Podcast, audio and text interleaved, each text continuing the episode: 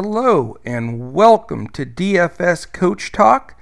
I am Joe Sarvati, affectionately known as Coach, and I join you today on Friday, February 28th, and we have a fantastic 10 game main slate to go over. Uh, very excited to attack this 10 gamer after the uh, lousy four gamer from last night that just was really a tough one to uh, try to navigate through. Uh, did not do that great last night. So, uh, like I said, we're always transparent here at DFS Coach Talk, and uh, without question, uh, it was a little bit of a tougher night. So we uh, we go to six and two uh, so far since we've launched, which I am very proud of and think is is a, a good number to run with. Uh, my personal number is 56 and 23. So I do 23 is a lucky number. So hopefully that stays there on the loss side for a long time, and we just build up uh, build it up from there. So. Uh, Want to give a quick shout out to my other two DFS pros, Micah Patria and Andrew Hanson. Um, they are both uh, doing their thing today, so I am going to tackle this slate solo which uh, which is all right. I, I like that. Uh, it allows me to stay very organic with my thinking and uh, not get swayed to good guys, but it also hurts on the other side because uh, sometimes I get swayed to great guys, and I love uh, both of those guys' input. So.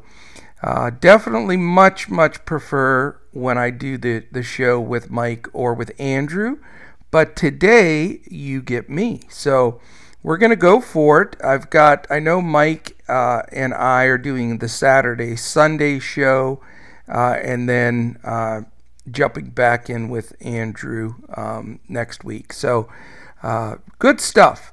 Uh, real quickly, you know, look us up at dfscoachtalk.com. That's our website. Um, you can also catch us on Twitter at dfscoachtalk.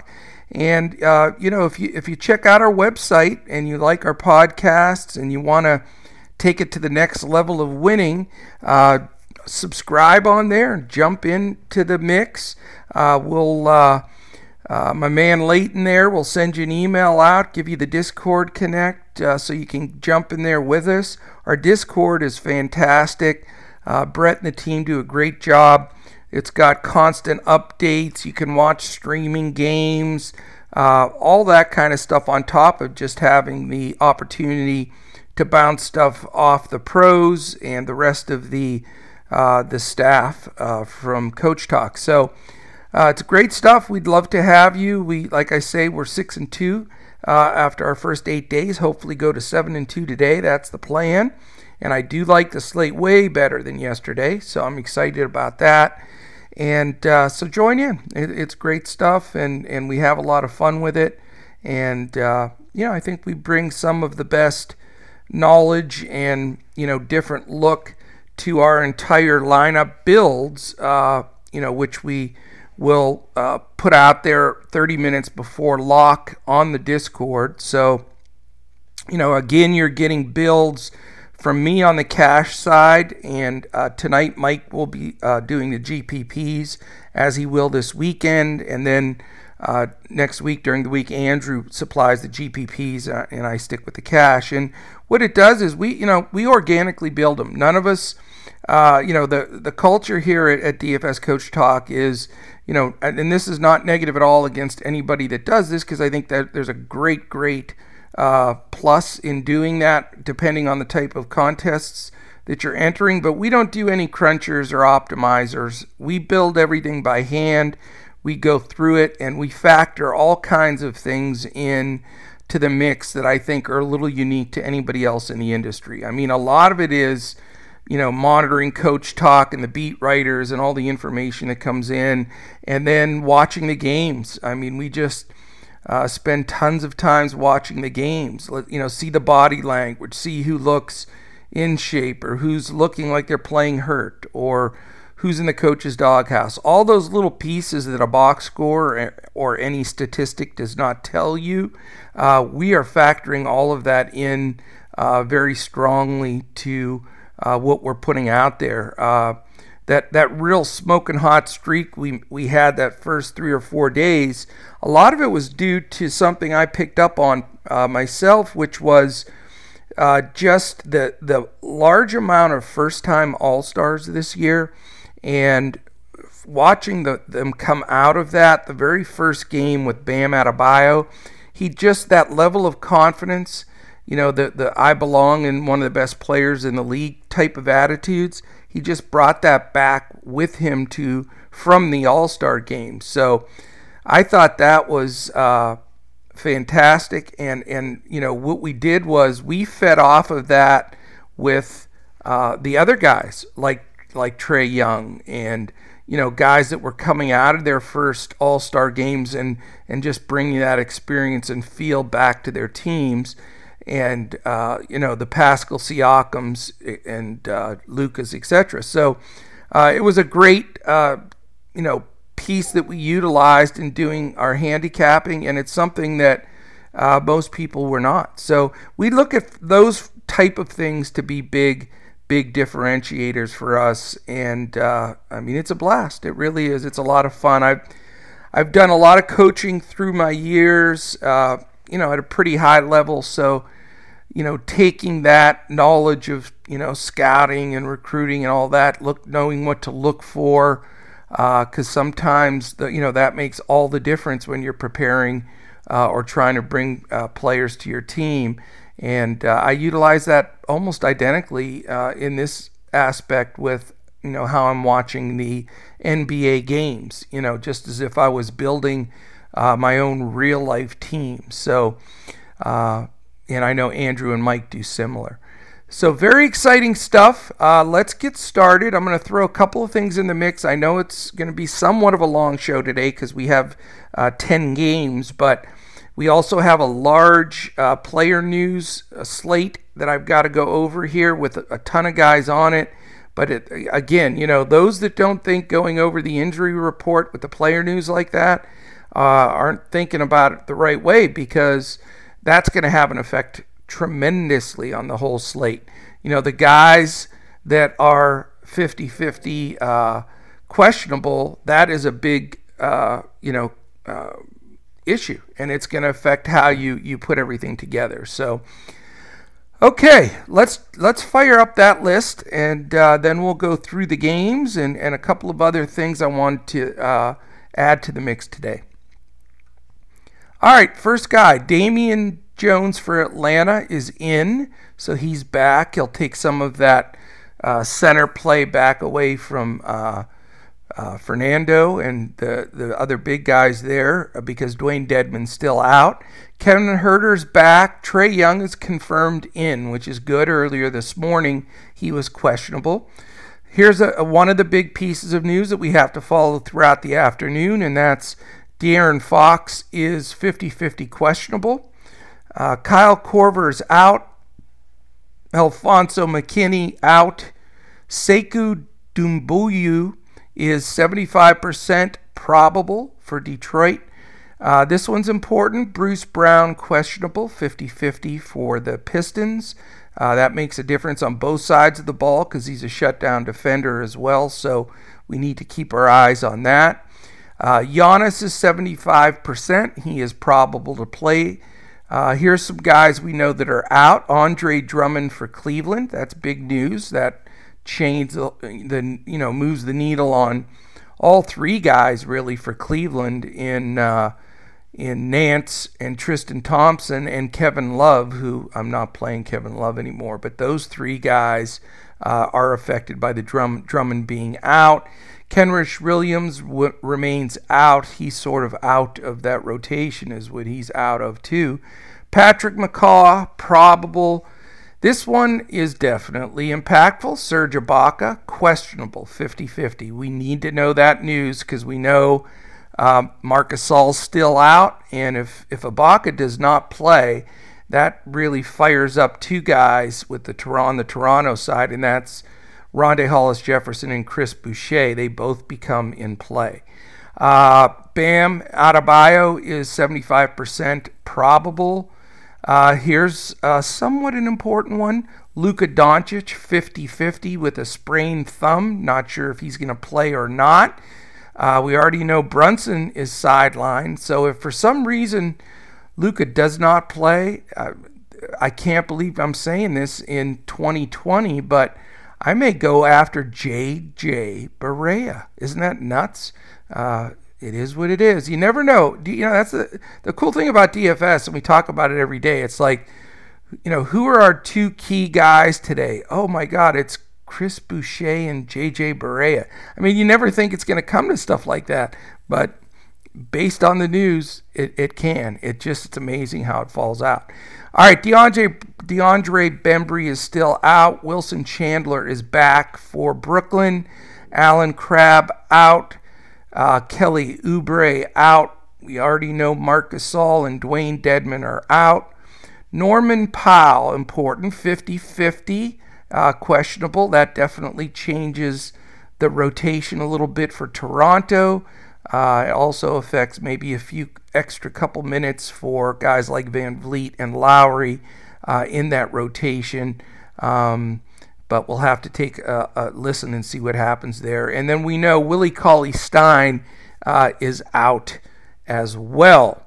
Okay, a little something extra I'm going to throw in there today. And I know I'm choosing to do it on a 10 game slate, but I think it's important. And, you know, I have a list of about 14 uh, things that I check off as I'm doing my preparation. Again, it takes me five, six hours minimum to prepare for a slate. Uh, well, you know, when it's a, I'd say about an eight or nine game slate. Uh, that's the norm. When it's a smaller slate, a little less. When it's a larger slate like this, a little bit more. But, you know, one of those things that I look at, and I love this, uh, it just reminds me constantly to keep targeting specific positions. I like to look at the defensive rankings per position by uh, the top teams and bottom teams so you know who to target or who to steer away from. So I'm going to go through the, the top five or so and bottom five or so at the five positions so that you know uh, we know who to attack and who to uh, not try to challenge. Uh, point guard position, as you know, one of my favorite things right off the bat here. You know, I love, love to play guards against Cleveland. Well, the stats tell the truth. Cleveland's the worst against point guards in the league. Golden State is second, Portland third. Old Dame does not defend, even though he's awesome offensive player. Pelicans fourth and Wizards fifth. Um, so definitely spots we can go after. The five best against point guards that we don't want to mess with. The Bulls are the best.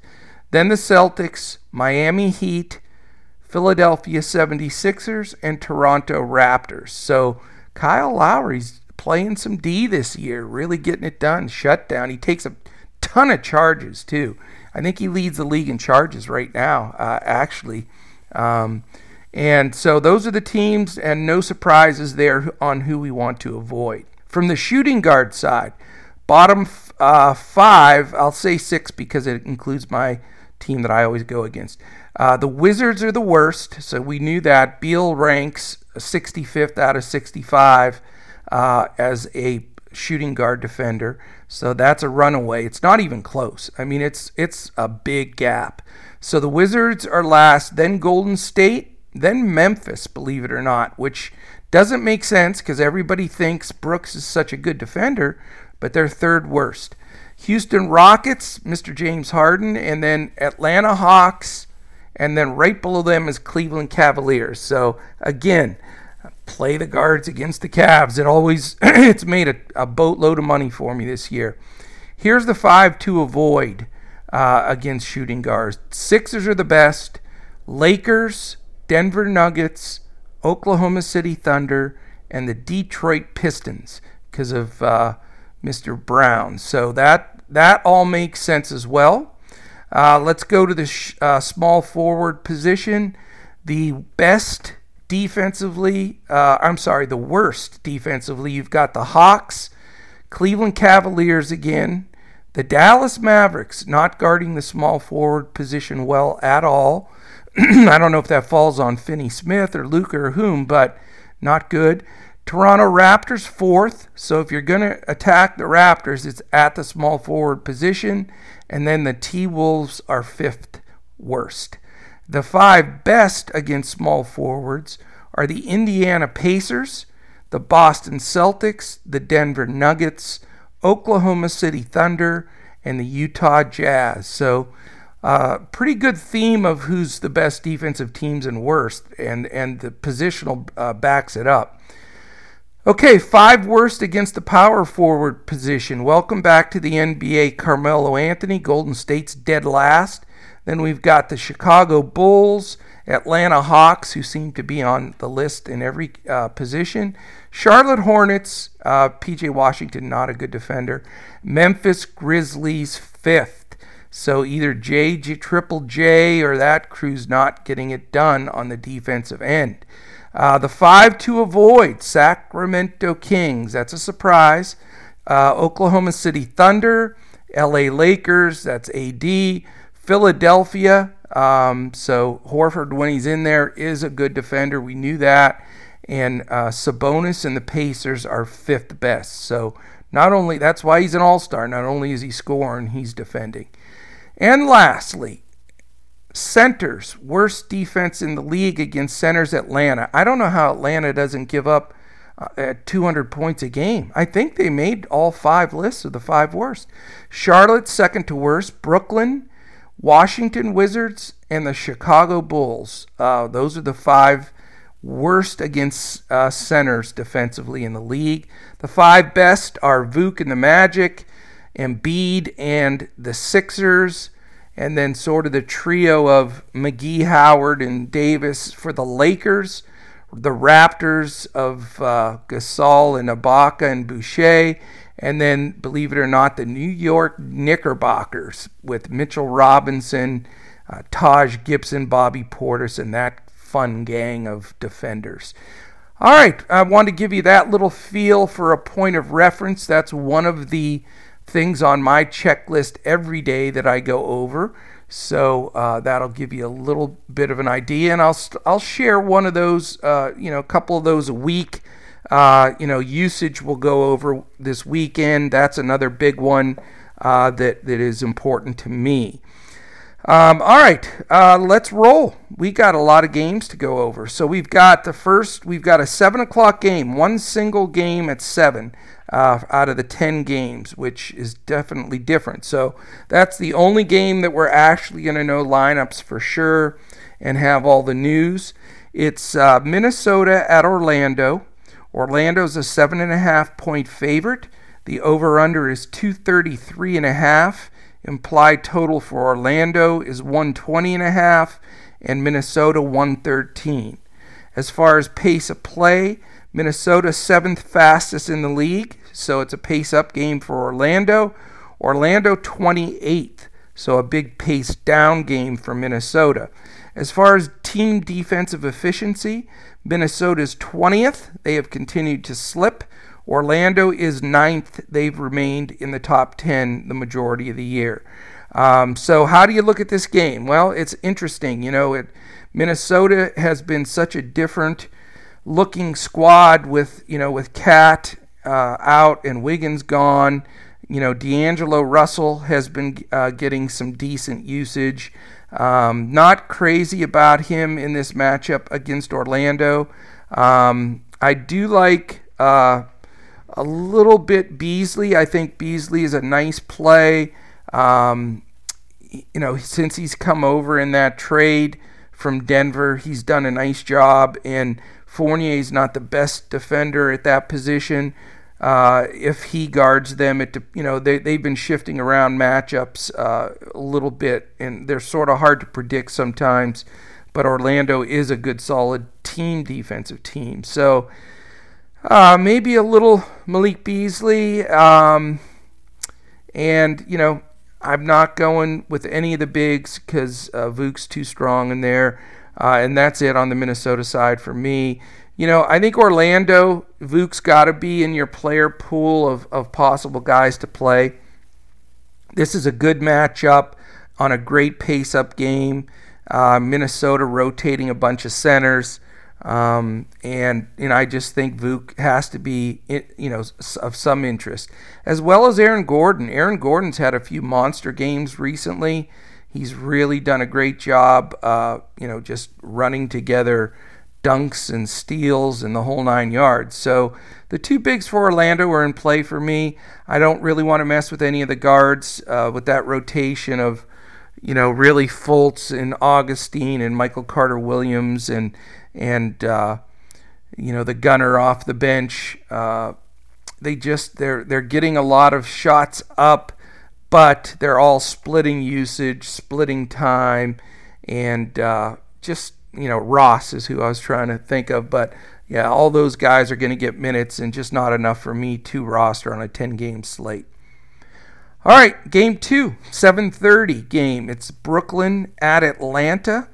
Um, oh, I forgot to mention in this last game, Minnesota's not on a back to back. Orlando's on the first night of a back to back. So, will that affect Vuk and Gordon minutes wise? They're getting prepared for a back to back tomorrow night against uh, San Antonio. So, I don't know. It's uh, that's something you have to maybe we'll have to dig into a little bit more. I'll do some more research on when they played back to backs this year. Uh, you can easily look those up uh, at NBA.com and see if that affects uh, much of their minutes. Um, it's a, a, home game, and then tomorrow they're a road game in San Antonio. So it's not like a back to back road games, which has a tendency to be the toughest uh, statistically on NBA players when they're both road games. Um, so wanted to mention that, and then that brings me to this this Brooklyn Atlanta game. Both teams are on a uh, the first game of a back to back. They both play tomorrow. Uh, both of Atlanta's are at home, so that helps them a little bit. But both of Brooklyn's are on the road, so that's a definitely red flag on the Brooklyn side. Plus, they're playing Miami tomorrow, which is a tough matchup. Um, so that's definitely a concern.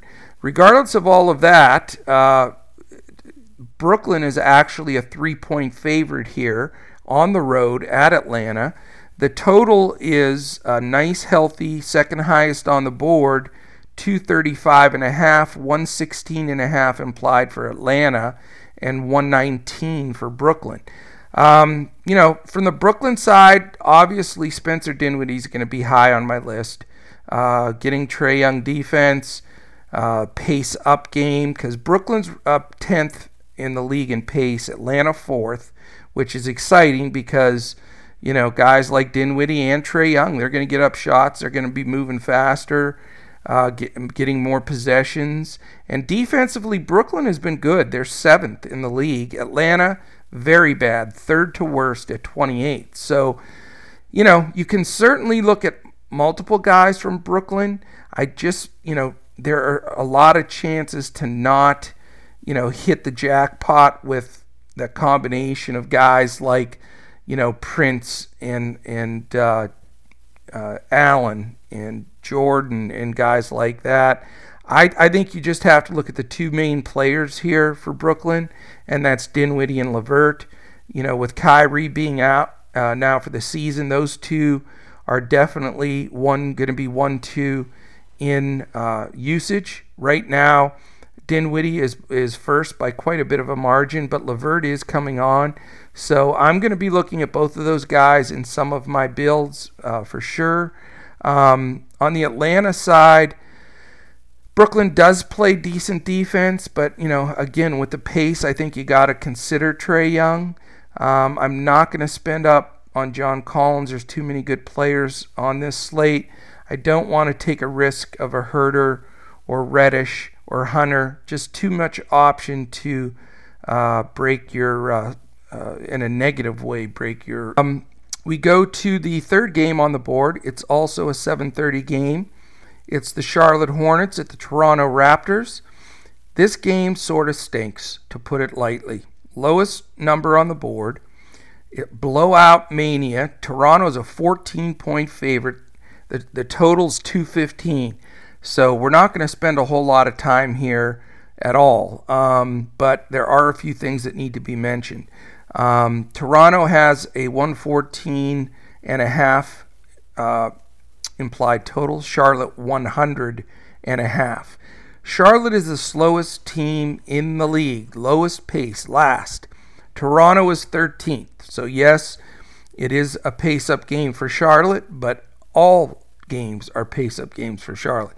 So, nothing earth shattering there. Charlotte, however, is 24th in the league defensively, which is lousy. So, that does bring uh, some Toronto guys in play, even with the low total. Uh, Toronto has the second best defense in the league, which just stifles uh, Charlotte here all the way around. I'm not going to spend more than 10 seconds on Charlotte. I don't like any of them.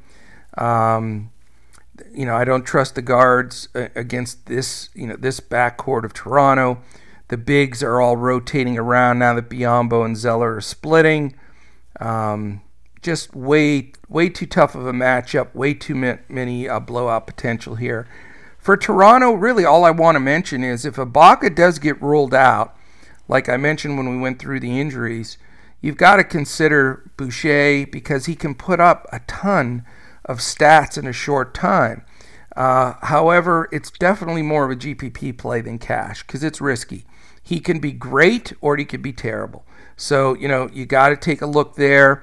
I wouldn't even consider him if Ibaka's playing. Same thing with Rondae Hollis Jefferson. He's had some strong games when both Gasol and Ibaka have been out, uh, and he becomes somebody that you have to consider.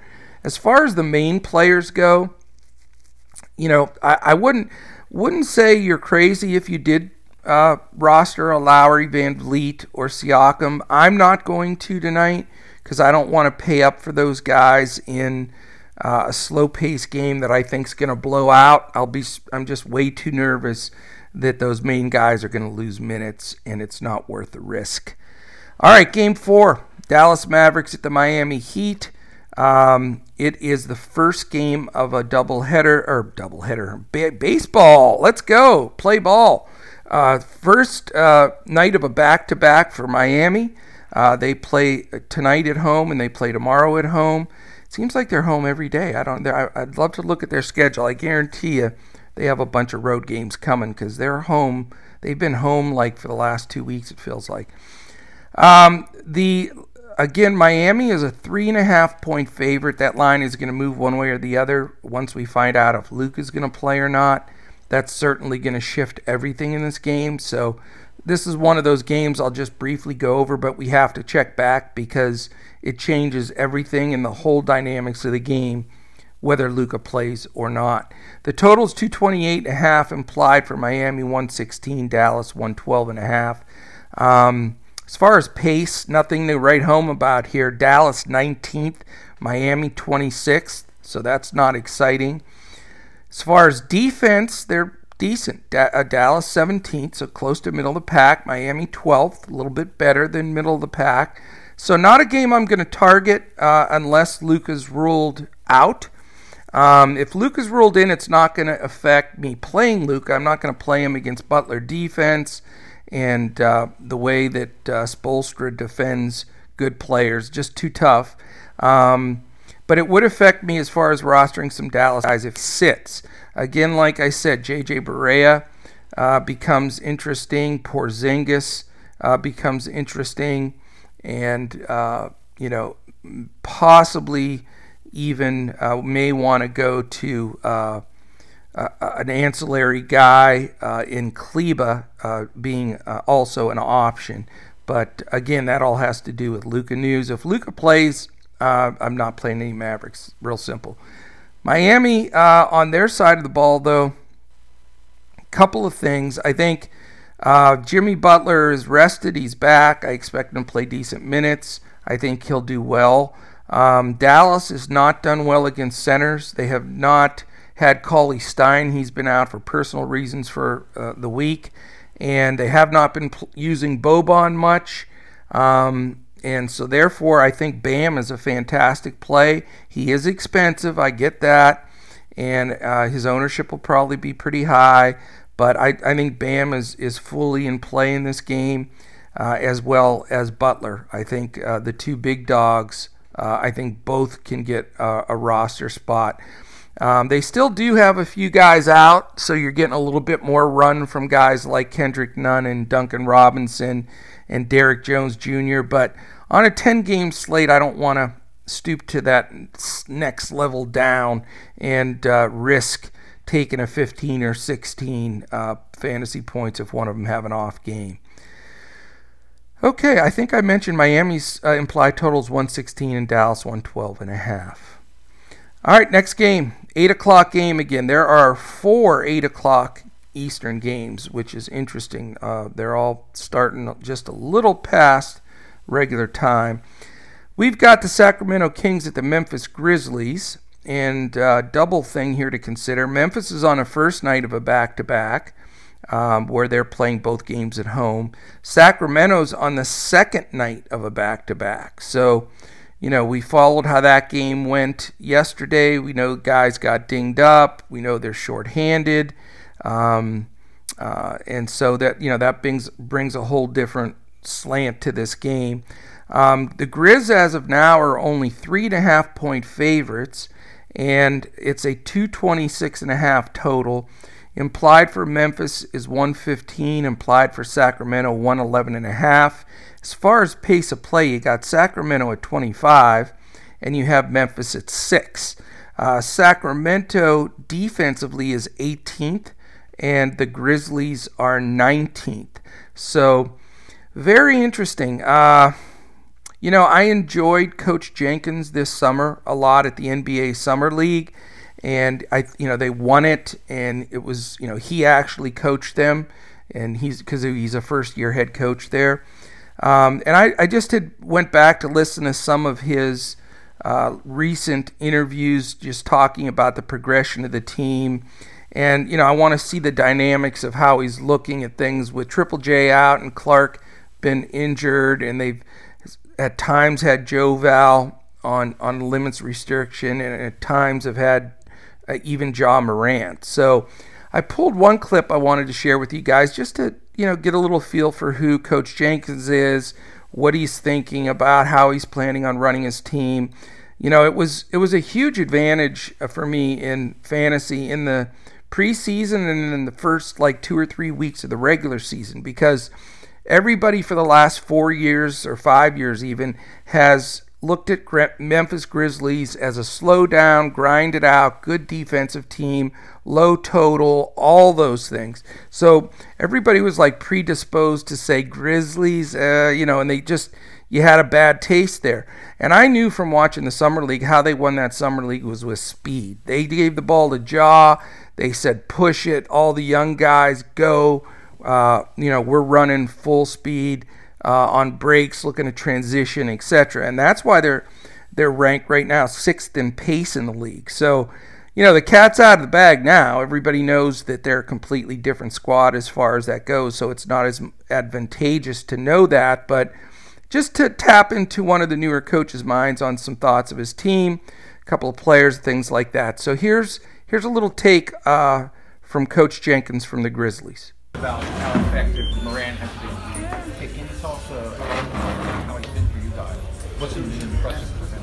I mean, I think the most impressive thing with him is uh, he just gets better steadily. You know, uh, game after game, uh, month after month. Um, you know, we knew when he came into the league, we are to have this dynamic playmaker. Obviously, our offense, you know, we want to be a team that plays with great pace and space. I think he's really embraced that. He's kind of led the charge for us.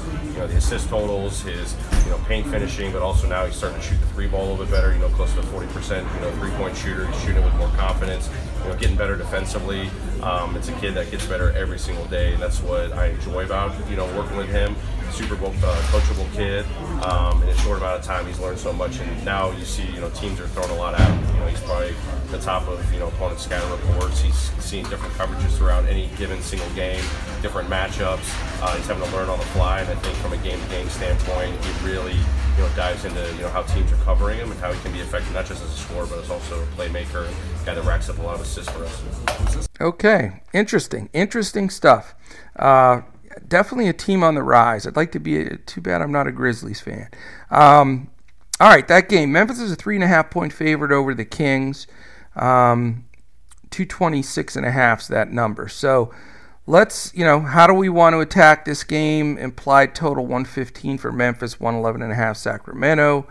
Uh, are the back to backs going to affect some of these teams? I think we see a little bit of a uh, trying to baby somewhat of the Memphis players and Joe Val. So I, I see a little bit of a possibility of a minutes reduction for some of the key players for Memphis. On the Sacramento side, you know, they're split minutes. Not sure what Luke Walton's doing there. Doesn't make a whole lot of sense. Uh, but you know, I think they'll their main guys will probably get their their full run. Uh, 25th in pace Sacramento, like I said, and, and Memphis sixth, and defensively 18th and 19th uh, Sacramento and Memphis respectively. So there will be some points in this game. Um, I'm not a huge fan of this game. I know it, it, there's going to be a lot of people go here uh, for some people, but you know, I guess you can consider you know, if you want to go to, to Joe Val, I can understand it because of the other two bigs from Memphis being banged up. And, you know, he should get a lot of run in there and get a lot of the rebounds. Uh, I think he'll be in my player pool. Um, on the Sacramento side, you know, Cory Joseph is a cheap option if, you know, with, if Fox is out and Joseph's the the main point guard. Uh, he usually does a decent job. He's backed up uh, by Yogi Ferrell, so he's going to get a solid amount of minutes if Fox uh, does not play. Um, other than that, you know, uh, Alex Len looked really good uh, last night, which was surprising. People, I had forgotten he even went there, but you know, Len's one of those guys. He's an odd guy, man. He he can throw 35 fantasy points at min salary just like nothing, and the next game have two. So GPP play for sure, but I wanted to mention to him, uh, mention him, especially since it does take some minutes away from Giles as well. So not one of my favorite games on the slate, that's for sure. All right, let's go to the, another eight o'clock game. That's the repetitive uh, t- game time tonight. Uh, this should be a fun one to watch. Um, Oklahoma City at Milwaukee. Uh, Oklahoma City is on the second night of a back to back. You know, they have a lot of young guys and people I don't think this will affect at all. It's a it's a hepped up game because it's at Milwaukee, so I'm not really expecting Donovan to uh, restrict minutes uh, unless they get blown out. If if they do get blown out, I can see him pulling the plug pretty quickly and yanking the Chris Pauls and and uh, Shays and Adams out of the game. Um, Milwaukee isn't on either side of a back-to-back, so a big advantage for them, and they're at home. Uh, it's a 231 total, which is very fair. Uh, the concern is Milwaukee's favored by 11, so you got a double digit here. Um, I just have a sense more that, that the Thunder keep this a little closer, uh, and I think this might be a decent game. Uh, the implied total for Milwaukee is 121. That's healthy. And the Thunder is 111. The Thunder, is the 23rd pace team. Milwaukee Bucks first. So major, major uh, pace up for the Thunder, which is a plus uh, for their side. Defensively, though, this is where the red flag comes in on this game. The Thunder are a solid 11th, and Milwaukee's number one. So, you know, where they the pace has increased for the Thunder. Uh, this is the best defense in the NBA. So, you know, implied total 121 for Milwaukee. You know, is this a Giannis game? Is the question. You know, he's 75%. He's probable. If the game doesn't blow out, he is due for one of those Giannis 70 point fantasy nights. I know he's super expensive on a huge slate like this. I sort of like the fact that he just has a little tag on him, even if it is probable. It might scare somebody off of him. I just think with the Thunder on the second night of a back to back and having to travel to Milwaukee, and I don't believe the game blows out. That's the way I'm going to predict it. I just think Giannis is a strong play. I think he's he's a sensible play. You know, there's no LeBron, there's no Davis. Um, you know, there's no uh, Harden, there's no Westbrook, and Luka's questionable. Those are your big dogs. Uh, and so that pretty much leaves the biggest dog on the porch by himself. And, uh, you know, I, I don't want to not have him if he does throw that 70 some up on the board like I think he's possibly going to do here. It's just too tough to catch up, and you don't have somebody in a late game like a Harden or you know a healthy Luka uh, really to catch him. So. I, I think I'm going to start there. I think some Oklahoma City guys are in play. Schroeder's been great lately. He certainly is is uh, cheap enough. Um, I really like Chris Paul too. Chris Paul has been this is the best ball I've seen him play in probably three, four years. I mean, he's getting it done. He gets all kinds of fantasy points all over the place. So he's he you know contributes everywhere. He doesn't turn the ball over much. Uh, so you got to look at him. Um, you know, Shai, I'm not sure. You know, he's a young guy. This is such a hep game. I think I'd rather go with a vet. Um, I don't really like Lopez or Adams on the big side. Uh, Middleton has gotten to be super expensive now, and I don't want Bledsoe. So really, it's all about for me. It's about Giannis and maybe a couple of pieces from the Thunder, uh, like a Schroeder, or Paul, and, and, such. So uh, I think that game's a good game though, and I think we're going to get a lot of DFS pluses out of it. So uh, very interesting. All right, couple things real quickly here. Uh, a little past the midway point of the games, um, please listen to us every day. Uh, you can hear us in front of the paywall. Our podcasts are 100% free, seven days a week. We do every main slate, every game. We talk about them, break them down, uh, and we just ask you to, you know, follow us. Uh, DFSCoachTalk.com. You can go to to sign up to join in on uh, the membership of uh, getting Discord and the lineups and all of that stuff. Uh, and in, and as far as the uh, listening to our podcast, I'm always post I post them on Twitter every day. Uh, they go up everywhere podcasts can be found. You can catch us uh, everywhere: iTunes, Google Play, Stitcher, Podbean, iHeart, Spotify, and YouTube. What we ask every game or every game, yes, every game and every day, is that you rate, review, subscribe. It means the world to us if you give us the five stars, the likes, the thumbs up. A positive review means a lot to us. And we're also having some giveaways of some one week memberships for thumbs up on YouTube and positive, uh, real nice uh, comments on iTunes. Uh, when you give us the five stars, pop us up there. Click the alarm bell on YouTube also, because then that tells you immediately when our uh, podcasts uh, are uploaded every day. They generally come out uh, early to mid afternoon, 1 2 ish, somewhere in there. You know, we're, we're still just getting our feet about us with everything. And what we're finding out is, you know, when we when we were uh, Mike and Andrew and I were at Hoopball, we always did them the night before, and that's great because you get to hear them in the morning, and I get that.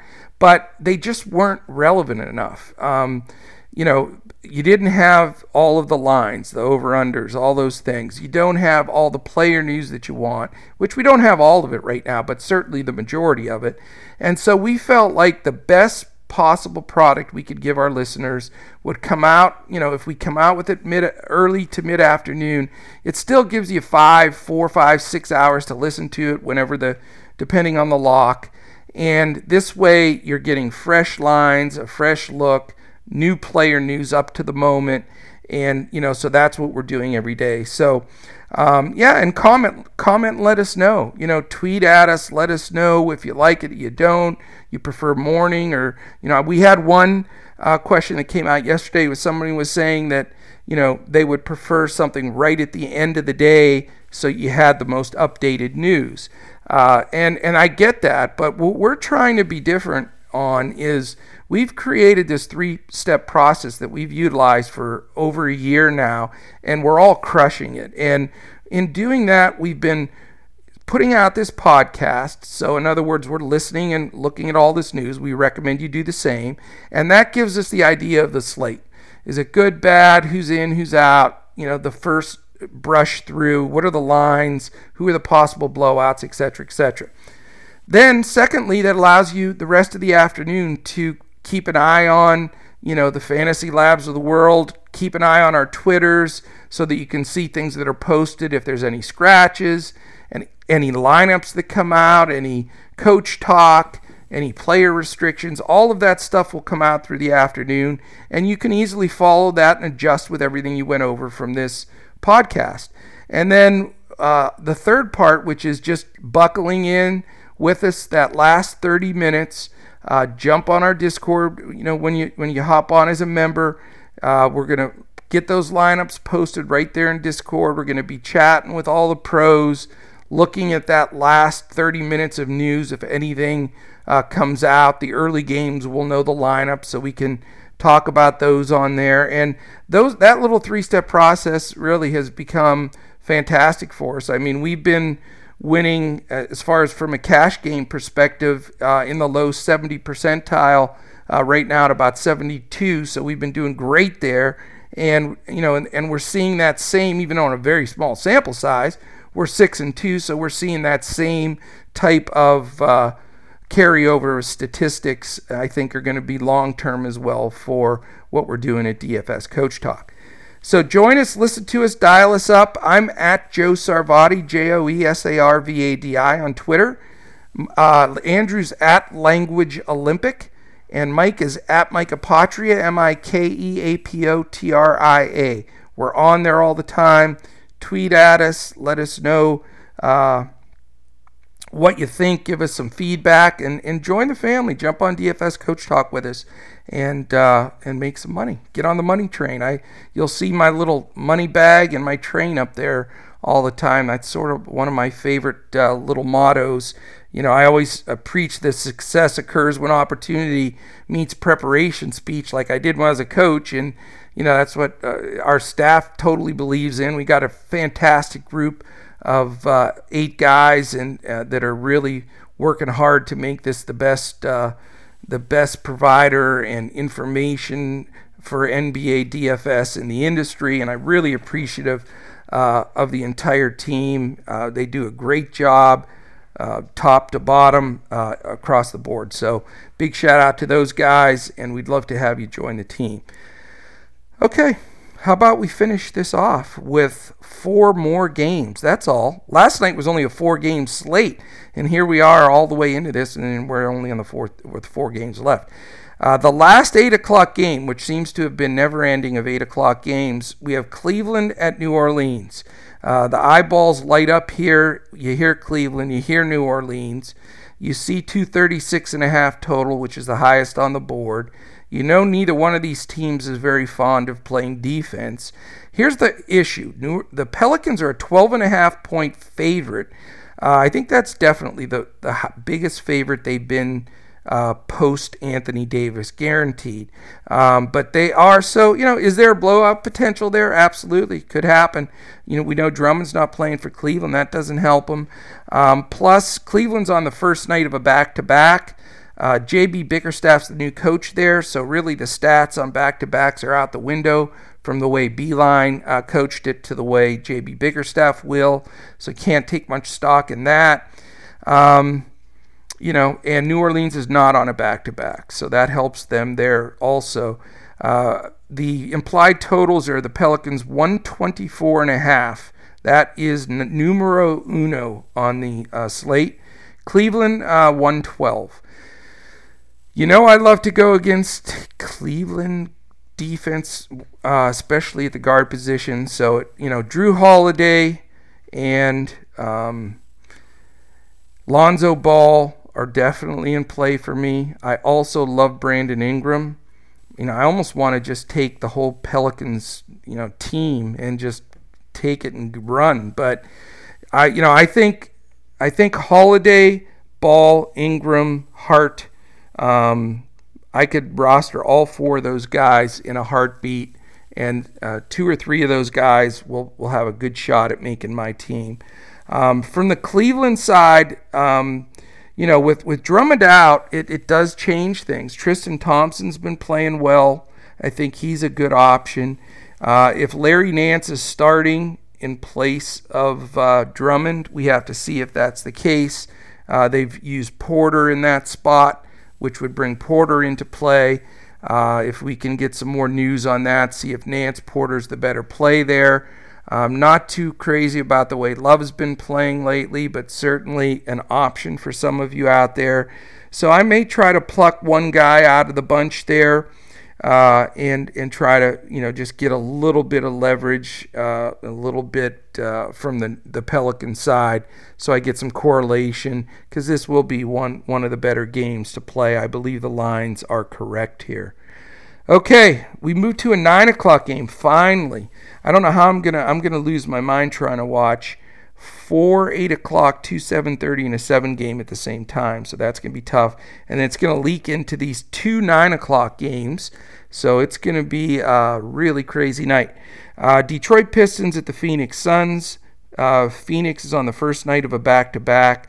They're an eight and a half point favorite with a, a low 219 and a half over under. Uh, 114 for Phoenix, 105 and a half for Detroit. Uh, Detroit's pretty pathetic. They've been playing hard, though. They're trying to stay in games, um, but they are definitely shorthanded. Um, eight and a half means, you know, Vegas thinks it's going to stay close enough that the main guys are going to get a run. I want to know if Brown's playing or not, because if he's not playing, I think uh, Rubio and Booker are both in play. Uh, Booker's certainly a great play if if uh, if Brown's not playing, in my opinion. Um, you know, we know Oubre's out, so I think Ayton uh, deserves a look because Detroit sort of has a donut in the middle there, uh, trying to play maker and and a few of those uh, guys, uh, Wood, a little undersized at center. So I think Ayton's fully in play. Um, you know, if you need a cheap guy, Sarge might might deserve a look. I'm not sold on Baynes at this point. Still don't think he's playing at 100% or getting enough minutes. Uh, so those are the guys from Phoenix I think deserve a good look. On the Detroit side, I mean, you know, it doesn't look like Rose wants to really be there. I think he thought he was getting traded to a contender. He can put up monster numbers if he chooses to give a big effort. Uh, he's a 50. He could be a 50 point DFS plus score and break the slate. But if he loafs around half the time like he's been doing lately, he also can kill you because he's not dirt cheap. Uh, you know, you got to spend enough for him that it makes a dent. So, you know, the thing here is the key though is Detroit's 27th in pace and Phoenix is 9th. So it's a big pace up game, which makes me want to roster uh, Rose, and I will consider it. Uh, Svi is back. You can look at him slightly if Brown plays. Uh, I really don't want to go any deeper than that with a, a Galloways and Snells. Um, Christian Wood has been, has put some really good numbers up.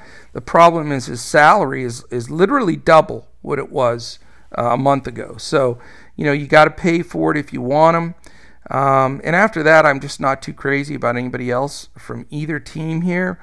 You know, I, I could see rostering one uh, or one from each team, maybe, or just the two from Phoenix uh, in that group of Rubio, Booker, and Ayton. So that's where I'm going to go in that game. Um, you know, from a defensive standpoint, you know, they're 22nd and 16th respectively. So it does make you want to roster some guys when you have uh, two teams in the bottom half of the league in defensive efficiency. So don't be afraid to go there. Um, the other nine o'clock game is, uh, you know, a dichotomy of of uh, entire styles of play here. You've got the Wizards at the Utah Jazz, so you've got you know a little bit of elevation Utah wise, great D, grunt, you know, grinded out team.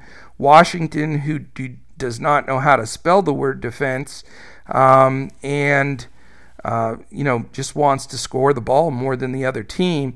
Uh, hence the 232 and a half, which is a pretty big number, but you know it's still the, only the fourth highest. Slightly, you know they're close, but uh, that's because of Utah's uh, defensive prowess and, and half-court defensive uh, way they play the ball with Mitchell and Gobert.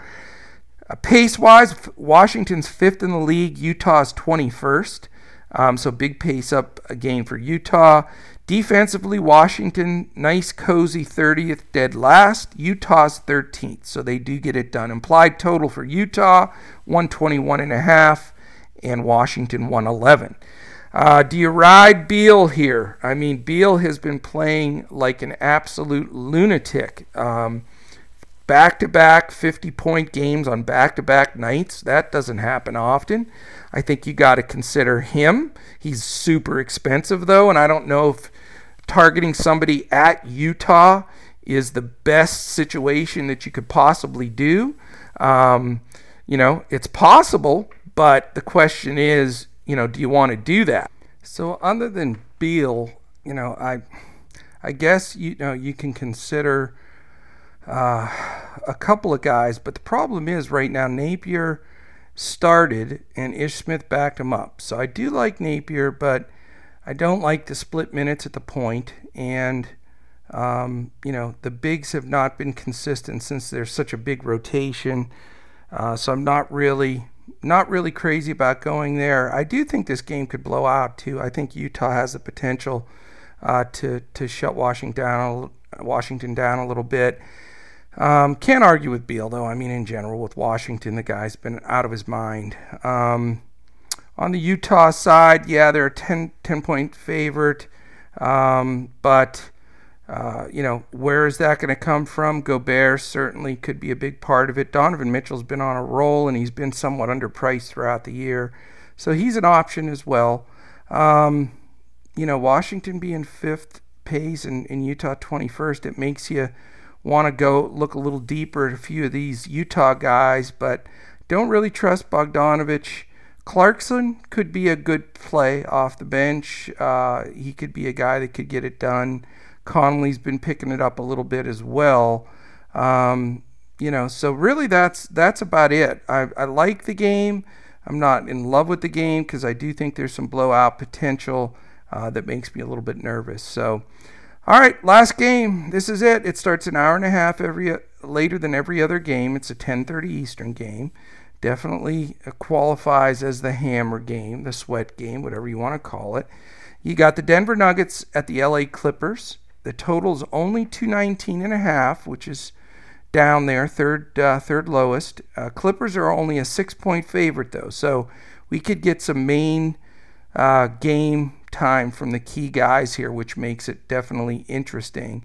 Uh, the total, that total, as far as implied for both teams, you've got the Clippers at 113 and Denver at 107 and a half. So pretty low over unders. I'm not spending all that money on the Joker. I know that the Clippers have not defended centers well. It's true.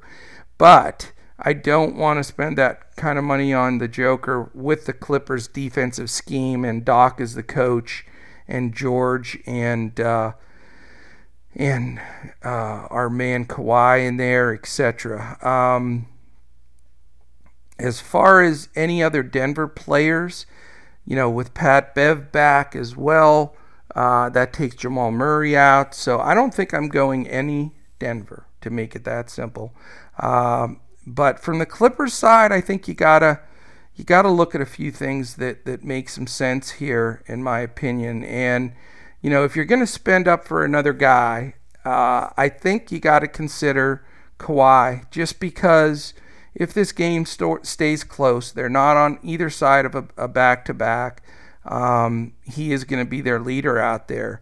Uh, Paul George also, you know, uh, we need to just double check any late news if there's any minutes restrictions or anything because he was restricted uh, last week uh, to minutes, and that a lot of that news didn't come out till after lock. So we need to dig in uh, toward from now up until uh, lock time to make sure on the way that goes. Um, you know, Lou Williams and Montrezl Harrell always can be a threat off the bench, always have the potential of somewhat breaking a slate, uh, but definitely both can be considered. Um, so, you know, I, again, I don't ever recommend playing a guy or two in a game just because it's the late night game. Uh, that you don't want to get passed by a bunch of people. If you've if you've played the very best lineup that you have built, whether it includes anybody or not from that last game, should not have any type of bearing on what that final lineup is. So, you know, I'm not going to force guys in this game. I do want to have one or two Clippers because I think they're going to play this game solid. Denver is not the same team on the road as they are at home. Uh, I think the Clippers are going to get starting to get it together a little bit now that they've got a lot of the guys back, uh, and they added a few bodies that are also helping.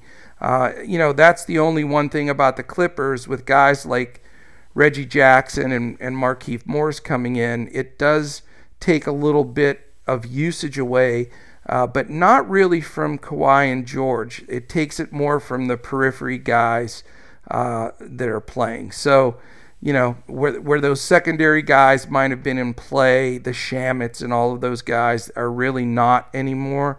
Um, and I just wouldn't recommend going too deep down that roster after the two main guys. So that's it, man. 10 gamer by myself, best I could do for you. Hopefully, it gave you some insight into all kinds of different things. We went over so much I can't even review it in one deal.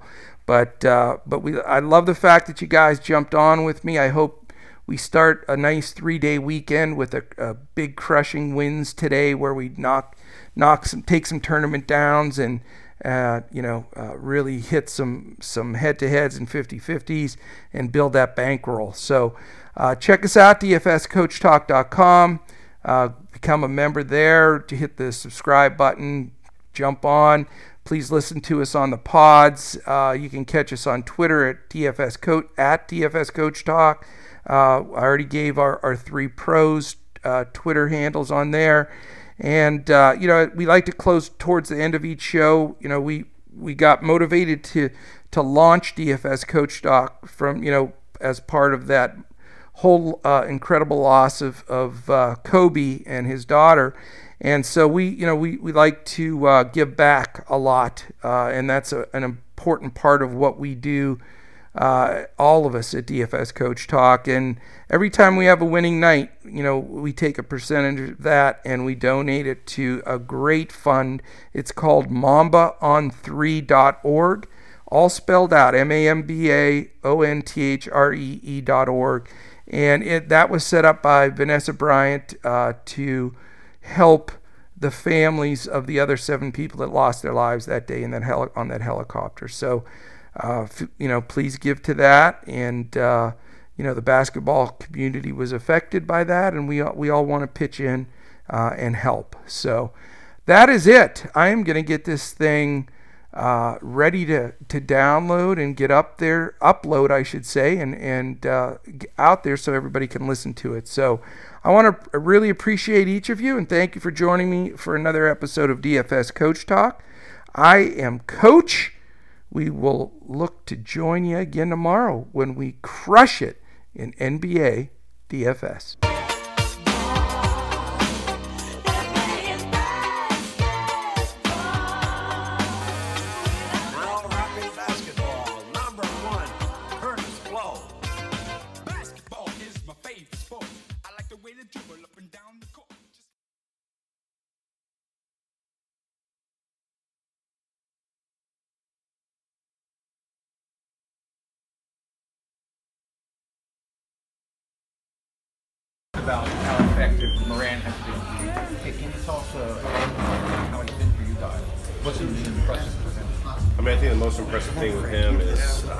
Gets better steadily. You know, uh, game after game, uh, month after month. Um, you know, we knew when he came into the league, we are to have this dynamic playmaker. Obviously, our offense, you know, we want to be a team that plays with great pace and space. I think he's really embraced that. He's kind of led the charge for us. You know, the assist totals, his, you know, paint finishing, but also now he's starting to shoot the three ball a little bit better, you know, close to 40%, you know, three point shooter. He's shooting with more confidence, you know, getting better defensively. Um, it's a kid that gets better every single day, and that's what I enjoy about, you know, working with him super uh, coachable kid. Um, in a short amount of time, he's learned so much, and now you see, you know, teams are throwing a lot at him. You know, he's probably the top of you know opponent scouting reports. He's seeing different coverages throughout any given single game, different matchups. Uh, he's having to learn on the fly, and I think from a game-to-game standpoint, he really you know dives into you know how teams are covering him and how he can be effective not just as a scorer but as also a playmaker, guy that racks up a lot of assists for us.